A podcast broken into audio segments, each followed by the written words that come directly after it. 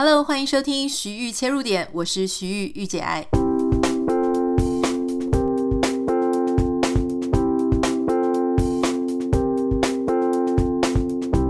我们要为你邀请到一位哦，我自己真的对他充满好奇，你知道为什么吗？因为我后来住到搬来美国之后，我觉得要在这里一个移民想要过得呃过得很好，过得他像他以前一样那样的生活的方式，这件事情不是很容易。特别是如果你想要去找一个工作，或是想要自己创业，说起来很简单啊，但其实做起来真的非常困难。但是在我在这里的过程当中呢，诶，我发现有一些我自己身边的朋友，他们都会去购买他的产品，购买他的服务，诶，这点就会让我觉得说，诶，怎么这些人他可以吸收到我们最多人的这些注意力哦，或是他的能够真的提出我们所需要的服务。为什么讲那么复杂的原因是因为我现在讲的是一间呃位在矽谷的音乐学院音乐教室了哈。那有趣的事情是，原本我是要去参加我这个外甥女的一个音乐发表会啊。那时候我就跟我先生，就是他舅舅，我们两个呢就买花，然后去参加我们外甥女的这个音乐教室的发表会。我本来想说是小规模的，结果没有想到居然是在一个很像样的表演厅，然后下面坐了好多家长，好多人，我们就还带着花去。后来我们就把这个照片呢贴在我们的 Facebook 上面之后，就有人跟我说，诶，你们是在那个 Bravo 这个教室吗？就是也是他的发表会吗？我儿子也在那里。然后另外一个人说，对啊，我女儿也在那里。我想说，天哪，这一家音乐教室也太厉害了吧，居然在矽谷那边，然后你所有的亲亲戚戚朋友住在矽谷，我通通在那间音乐教室上课。然后没有想到有一天呢，我就有一位好朋友齁，他就跟这个音乐教室有合作，他就跟我讲说， Anita， 你一定一定要采访这个音乐教室的创办人。我说为什么？他说这个女生年纪非常的轻，她是我看过在矽谷这边哦创业数一数二厉害的，厉害到我都想要入股她的这个音乐教室。我说有这种人？然后他就说有，她叫做 Nancy。 所以今天我们很开心哦，节目就要为你邀请到一位，我只能说他默默在赚啊，不是啊，默默在这边经营他自己的事业，音乐教室的创办人。我们欢迎 Nancy。Hello， 大家好， Anita 好，呃，我是 Nancy， 我在矽谷呃创办了 Bravo 音乐教室，很开心今天透过我们的好朋友可以受到 Anita 的邀请，然后来录制我第一个 podcast 的节目。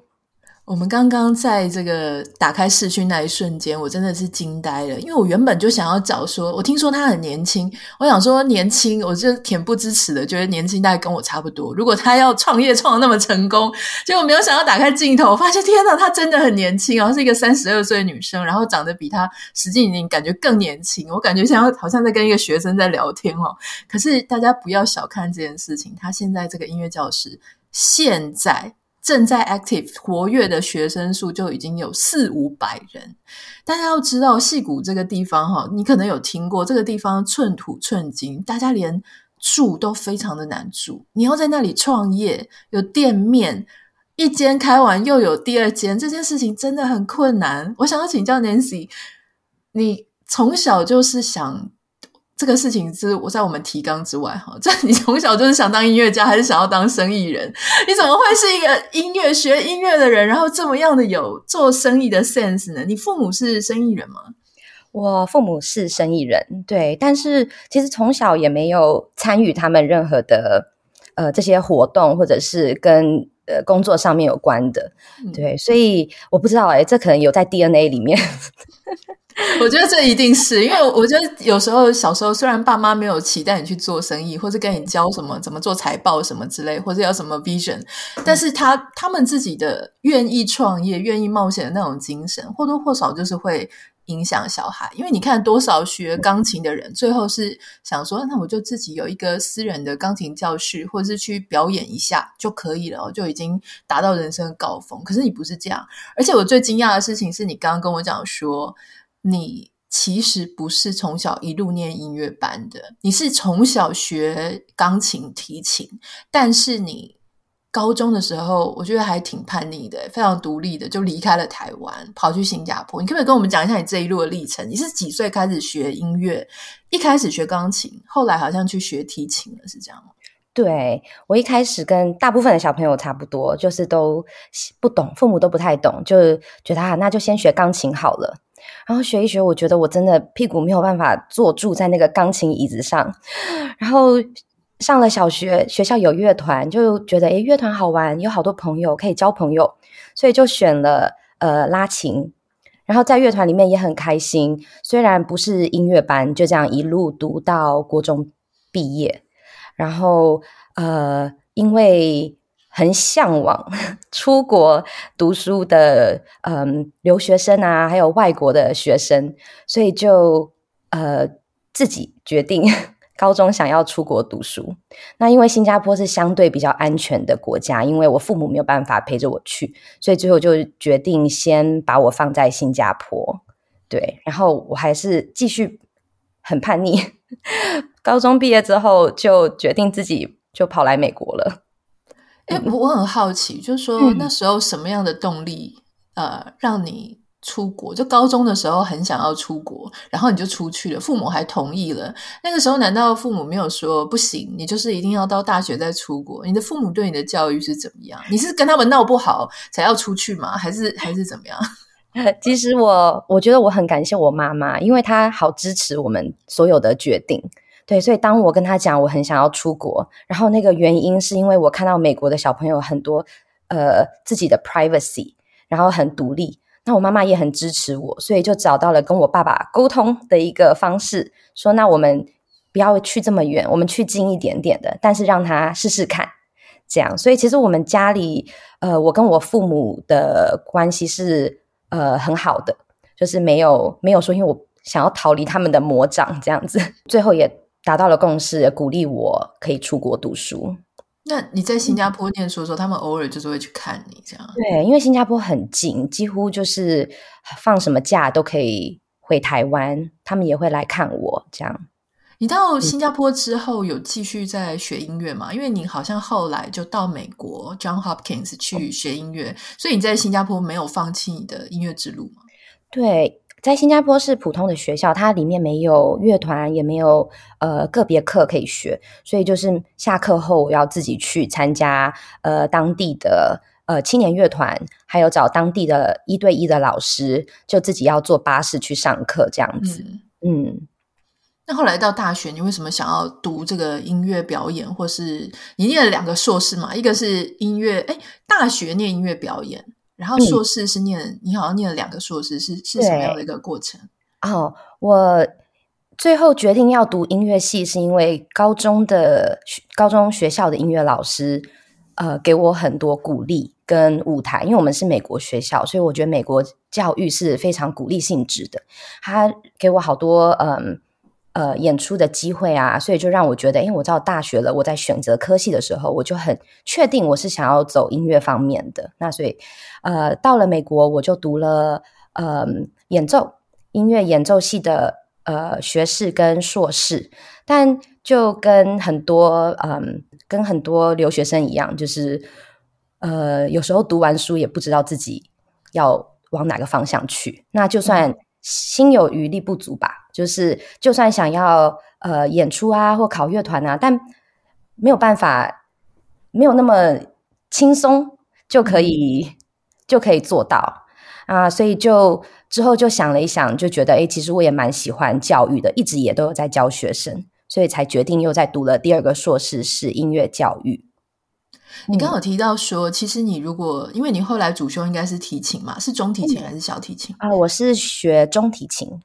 那、嗯、一般大家会想说诶，管弦乐团那应该听起来好像位置比钢琴好像多一点，但是听你这样讲，其实要加入管弦乐团也不是这么容易，是这样吗？真的还蛮我觉得还蛮困难的，而且嗯，是需要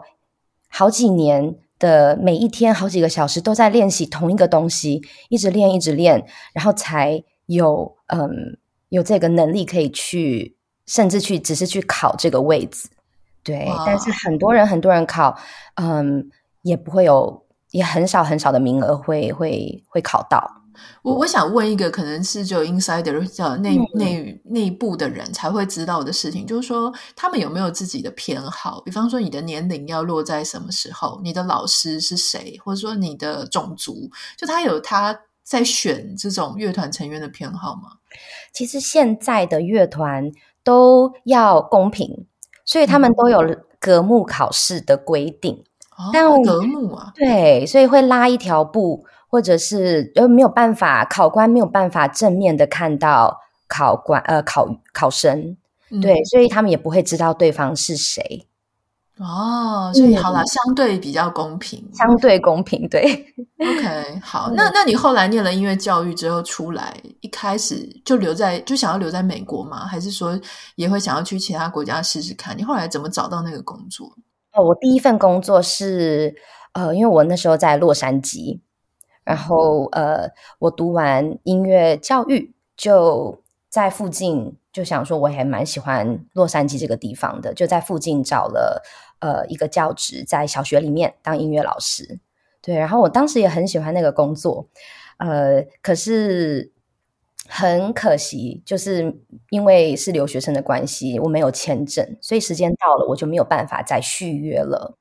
在矽谷刚好有一个音乐教室有开职缺。嗯，他们也有提供呃国外的老师工作签证的机会，所以我那时候就申请了，然后就呃自己一个人从洛杉矶又搬到了矽谷。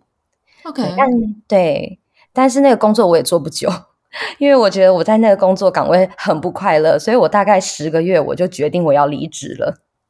啊，所以后来你就离开了那个工作，那在这里自己可能就拿出了资金，然后创了业。那一开始你就自己租店面嘛？因为我怎么想这件事情我都觉得很困难，因为你在矽谷，你不在其他的地方，如果在其他的地方你有要一个店面可能没有那么困难，但是在矽谷，好，光是在南加州你随便看一个店面可能一个月就要十几万台币啦，四五千块美金至少，很小很小。但是你在矽谷呢，我相信这个钱绝对是更高更高的。那你一开始就有店面了吗？还是你一开始也是在怎么样子的一个环境下先教课？你是等于带着以前的学生离开嘛，对不对？因为我在别人的音乐教室，所以其实学生是属于他们的，所以走的时候其实也不不可以，也不应该把学生带走。Oh. 当时开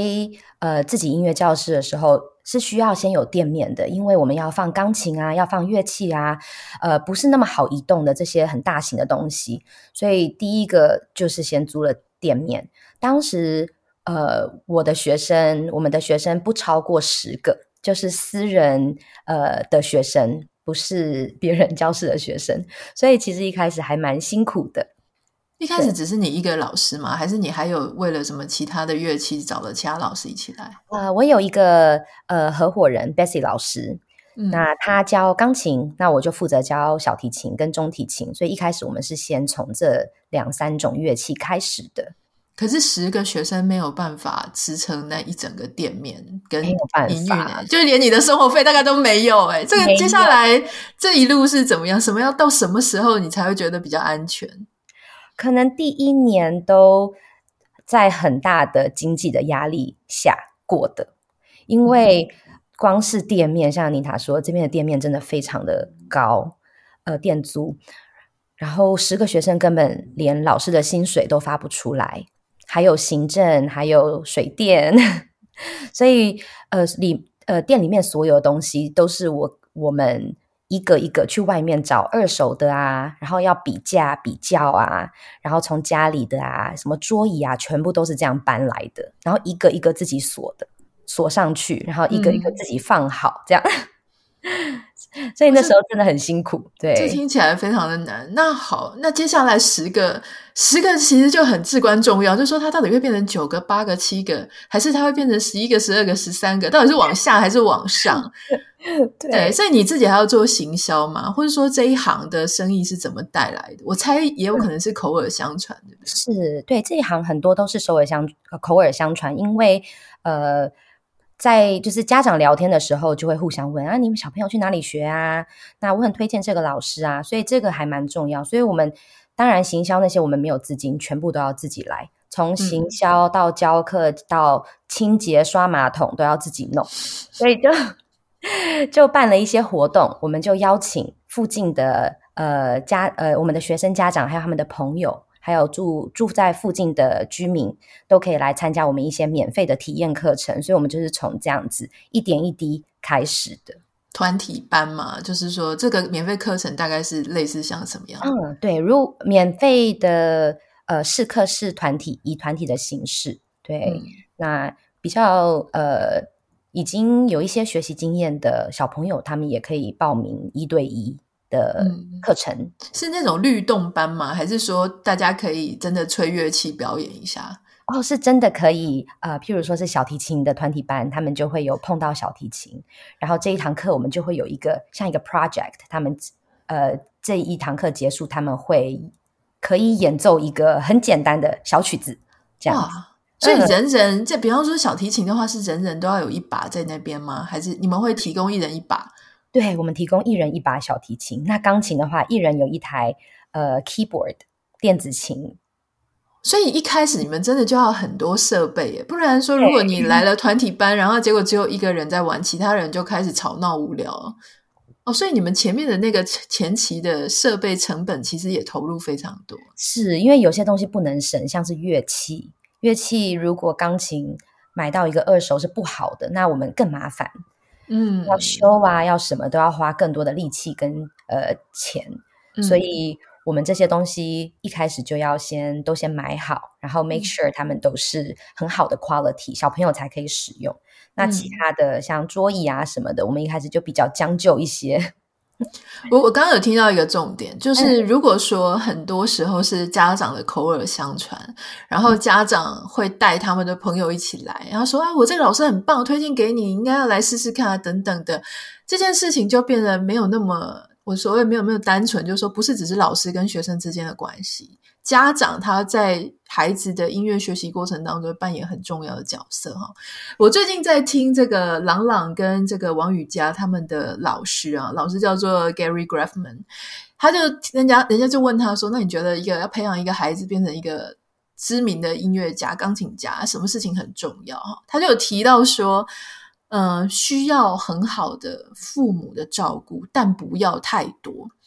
我想你应该完全可以理解，就是说你父母要当然要给孩子开一扇窗开一扇门，好，大家要去接送等等，可是父母的魔爪如果伸过多的话，就说诶，你不能人家隔壁都在练一天都练五个小时，你就是一定要五个小时，然后或者说你就是要怎样怎样，你就是应该怎么表演，要微笑啊，好，要激动啊，就是家长的意见比老师意见更多的时候或其他的啦，这个事情就会变得很麻烦。所以我也蛮好奇，我想问 Nancy 就是说，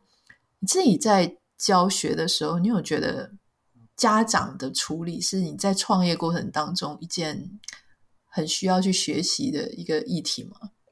对，常常会觉得跟家长沟通或者会比教学生还来得有点困难，但是我必须说我们大部分 百分之九十九 的家长都是非常好的，但是有时候难免沟通会有呃误会啊，或者是大家的方向没有呃没有一致这样子、嗯。你最常遇到的困难是什么？是说家长的要求太高吗？还是要求不高？还是说他他认知的他的孩子跟你所看到的孩子是不太一样？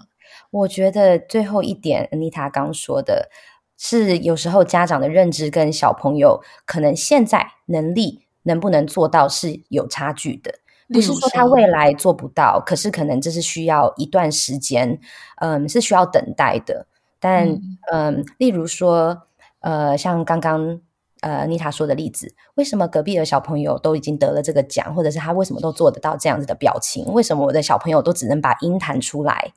那这个呢，不是在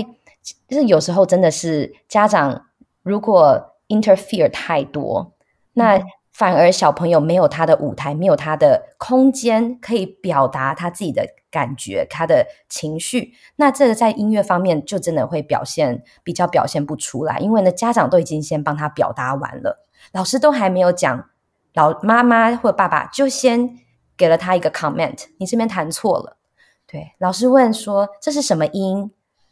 父母都先回答了，帮他回答了。对，这样子小朋友他没有自己的发挥的空间，这其实长期下来会呃限制他在音乐上面的表达。嗯，我记得小时候我在学钢琴的时候，我妈在旁边真的是比我还认真，她陪我去上课，就坐在旁边听。她虽然自己不会弹，可是她还蛮会盯的。回家的时候呢，弹钢琴，你知道弹钢琴你在练习的过程一定会出错，然后你只是出错你都还没有听到自己错，或者还没有摸索说诶怎么曲调怪怪的哈，就是什么呃某一些曲调的时候你不应该会出现那种音嘛，那或者说你听久你也知道那个音是错的，诶我都还没有发现，我妈在后面就说弹错啦，就是赶快改，然后怎么再弹这边弹十遍之类的，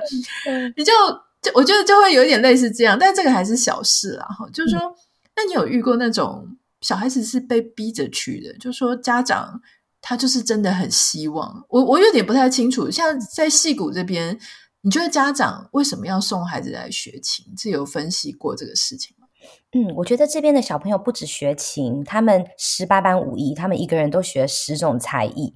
所以学琴只是就是他们其中一个兴趣的培养。那我觉得这边的家长很多都在很小的时候希望小朋友可以摸索很多不同的才艺，然后看他们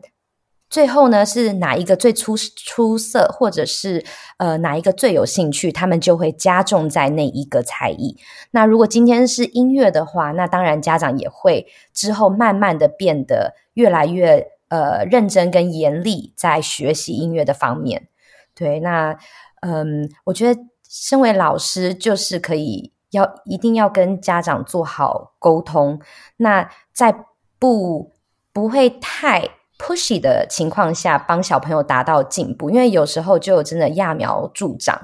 给小朋友太多压力觉得是对他好，可是他压力来自老师来自家长，他有时候都还没有到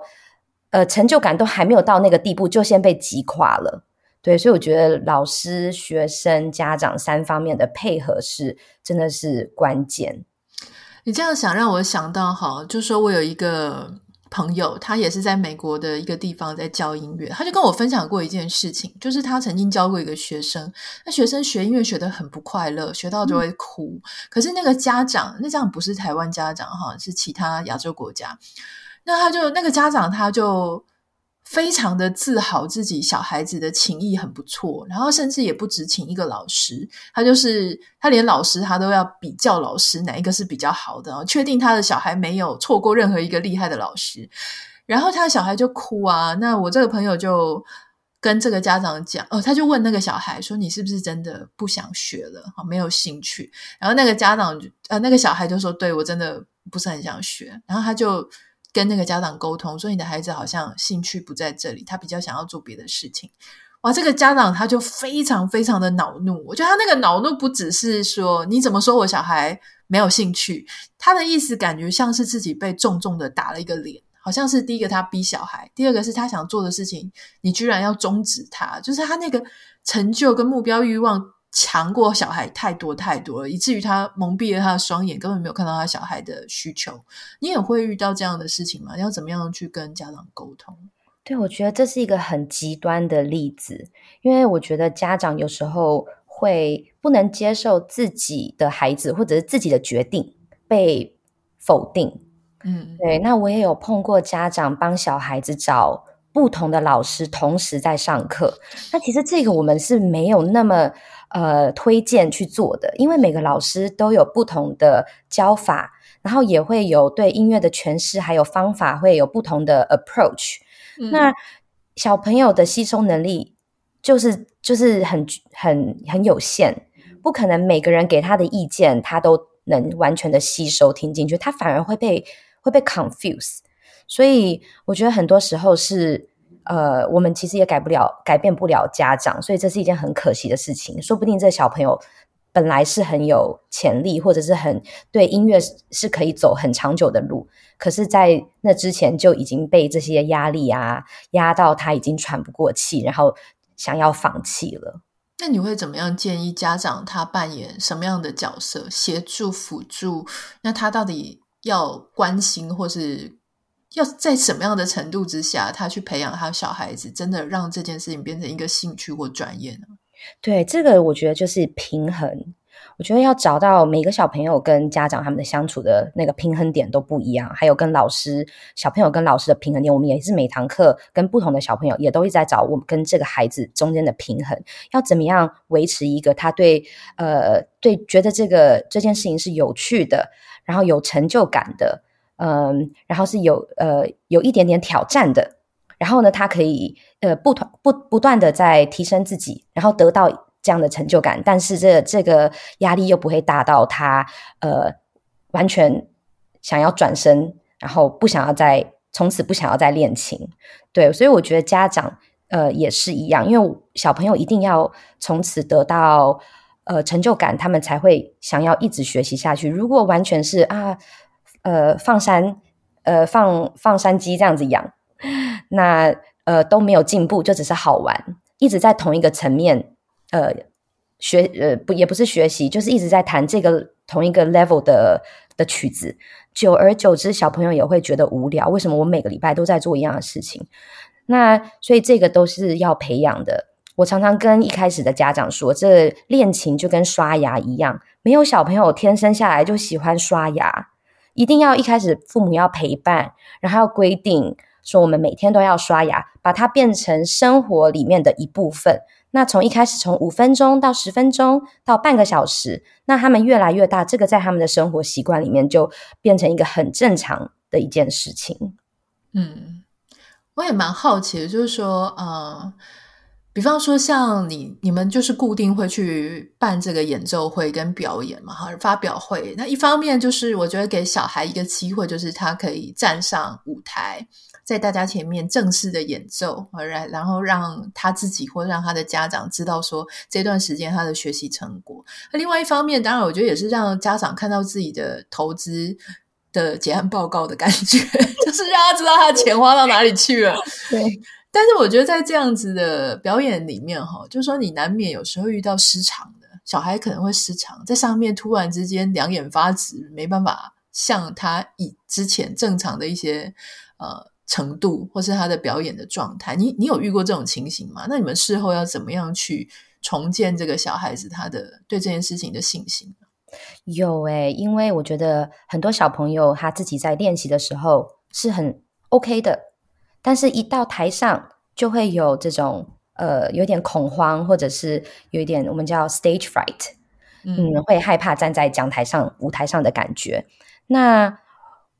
我们其实就是鼓励，因为就是要告诉小朋友没有关系，就算今天今天是表演或者是比赛，你站在舞台上，你就是呃尽你最大的的呃努力，那不管成果是怎么样，我们呃是一个参与，是一个经验，那你下次还是有机会，如果这次你觉得你做的不好，我们下下次都还是可以再再来一次。对，但是我们不会因为这件事情很可怕，或者是我上次失败了一次，我们就因此不要再尝试了。对，我们会希望小朋友也可以呃，因此培养自信，因为一次失败不代表以后的都都不会成功。对，都是一个学习的过程。嗯，我记得我之前在看这个朗朗，他在提到他自己的学习的过程当中，像他以前好就是在他初期的时候，他曾经有参加过一个比赛，他连前十名都没有、欸、嗯，就是说没有，连前十名都没有，对一个现在被誉为说世界上哈就是弹得最好的其中几位钢琴家之一、嗯、那所以说如果他当时就去没有办法念念不忘这一个失败的话，他后面也就没有办法，他一定会有冒牌者症候群跟一大堆这种自我怀疑的时刻嘛。所以我我想各位家长就说，如果今天是你的孩子在台上失常或任何表现比赛、呃、表演上面失常，我觉得你就让他面对这件事情，就是不要躲避这件事情，不要说啊我就是个不适合表演的人， no， 应该是说那我再试试看再试试看，有一天哦，我现在可能呢也还没有还没有到那种很自信的在舞台上的程度，但是在靠着多练习，我觉得这个是有帮助。是，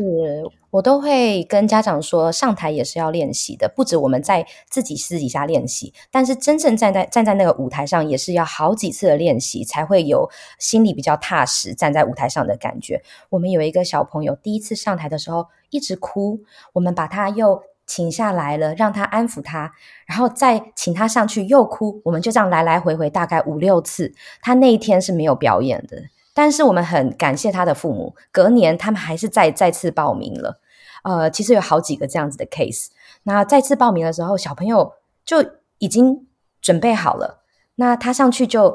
呃，很大方的把自己的演出弹完。那我们呃也很感动，因为从去年到今年他有一个这样子的进步，是自己的突破。哇，这是一个真的很棒的跨越、嗯、就是他要学习的不是说我在学我在舞台上有多光鲜亮丽，我要学习的这个过程是说我如何站在大家前面呃有信心的把这一首弹完。这个是每个人学习的功课可能不太一样哈。那最后我想要我很好奇，就是在你的教室里面有华人的父母，有印度人父母，那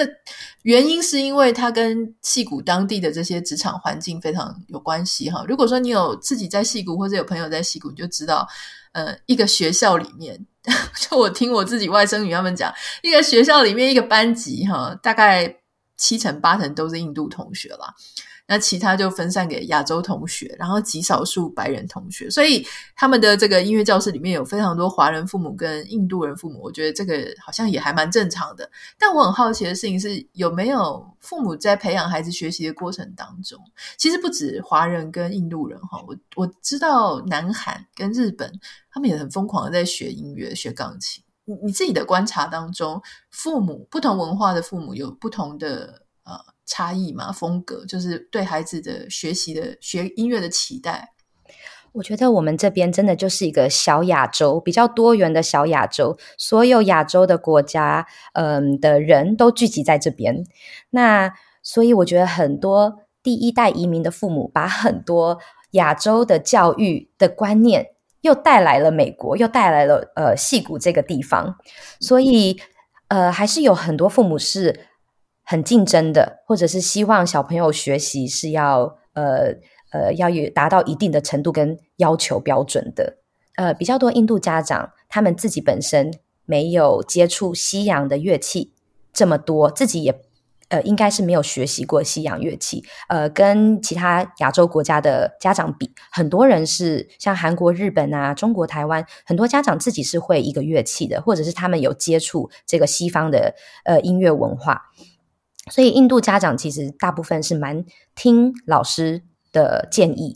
老师说嗯，说什么他们都会会相信，然后也会非常配合。可是因为他们大部分都是工程师，所以他们的呃脑筋的思考模式比较像是像弹钢琴有点像是在打那个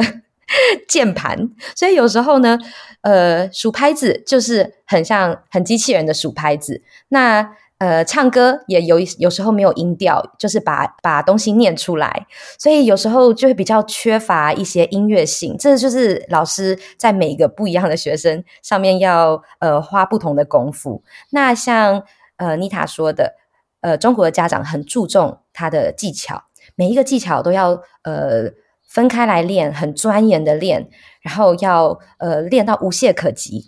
很像也是训练的。呃，都不能出错，像一个机器人一样。所以我觉得每一个呃种族或者是不同国家的家长，还是呃还有他们的小朋友，还是会教学起来会有很大的不同。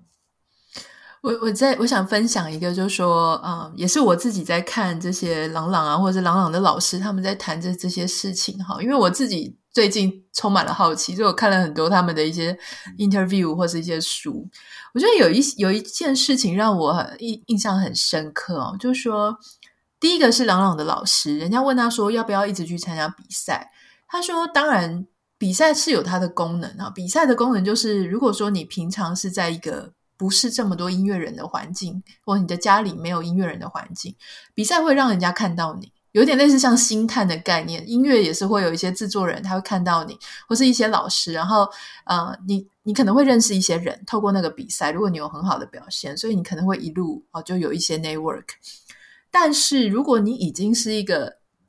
家长就已经很有资源了，你就已经认识，比方说他就说我的学生就是朗朗或者王羽佳，我就已经可以介绍他一大堆这种制作人或是圈内人，他为什么还要去比赛？他根本不需要花一大堆时间去比那些东西，这个是其中一点我觉得印象很深刻。第二个是朗朗他提到说呢，一开始他十三四岁的时候去找这个老师，他第一次到美国，老师问他说，老师听他谈完之后，老师说那你以后想做什么，然后朗朗就跟他讲说我想当一个成功的钢琴家，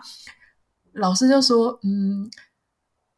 那你的成功的定义是什么？就是说老师说不要，我不要这个答案，我要听另外一个答案，我你要怎么样变成一个 musician， 就是音乐家。后来在他很长的一段摸索的过程，一直在想老师到底在问什么问题，成功不是就是无懈可击像你刚刚讲的吗？可是后来他才发现，他原本以为成功就是好，作为一个钢琴家的成功是弹到完全没有任何的缺点，模仿超级厉害的钢琴家，模仿到一个极致。但后来他才发现原来不是这样子，是你应该要打开你的视野，不只学钢琴，你应该接触任何的音乐，世界音乐，古典的各种形式的音乐。在你了解这个世界上很多事情，很多文化，然后你内化到像你刚刚讲的，就是嗯，把这些情感丰富的你去接触，然后再用音乐的形式表达出来。换句话说，我们不是很重视我们自己 output 输出什么样子的技能技巧炫技，而是什么东西进来了，透过我之后转化出一个美好的乐章啦。所以这个是回应你刚刚提到说很多家长他其实是很强调技术性的技能性的这个部分。好，那最后我想就是我想请 Nancy 给我们最后最后一个小建议，就是说呃，家长应该在几岁的时候让小孩子去学音乐呢？或者说我们应该抱持怎么样的一个心态是你会觉得比较建议的？嗯，我觉得每一个小朋友当然都有不一样，那我们是建议四岁以上可以开始学习乐器，当然有很多小天才小朋友他们在三岁啊就开始，我们是建议小朋友在可以控制自己的手掌的肌肉，至少可以打开关起来打开关起来，呃，还有可以至少要在上课不用很专，不用全部全程很专心，但是至少要可以在一个团体或者是个人的课程可以待到这个呃时数，那我们再开始这样子会比较有呃效果。对，但是这也是可以经过嗯、呃、培养的练习跟培养的。对，那那成人呢？你们那边有上有教这个成人音乐吗？那有没有说几岁之后呃就已经 too late 不用再来了？成人可以学到什么时间是什么岁数？其实我们也有收成人的，但是我们一定会跟呃成人学生做好沟通，因为我们从八岁以后其实肌肉只会越来越僵硬，你可能很多人会觉得哦，我们每天都在动肌肉，我们更能控制我们的肌肉，那应该越大的岁数学应该是越简单，但其实不是这样的，我们的肌肉都有惯惯用惯性，越越大了我们的肌肉会越习惯它平常每一天的的使用方法，所以呢在弹奏乐器呃的这些肌肉是从来没有被用过的，所以其实越大开始学是越辛苦的，但是我们还是可以做到呃，如果透过练习还是可以做到，譬如说弹奏出一首曲子，所以很多大人的学生来都是因为有一个目标啊，我很想要弹宫崎骏的某一首呃某一首曲子，那他们是有目标性的来学习。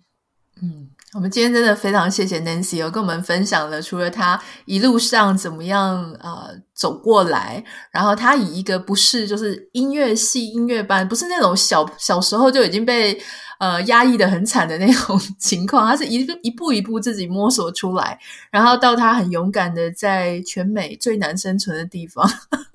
全美这个物价最高的地方之一哈，就是矽谷这边如何成功的开了现在已经两间音乐教室 Bravo。 如果大家有兴趣的话，我们再把这个今天他们公司的网站放在我们的节目简介栏里面，你可以去点开来看。如果你的小朋友你住在矽谷那边，或是第二家在 San Jose 那边，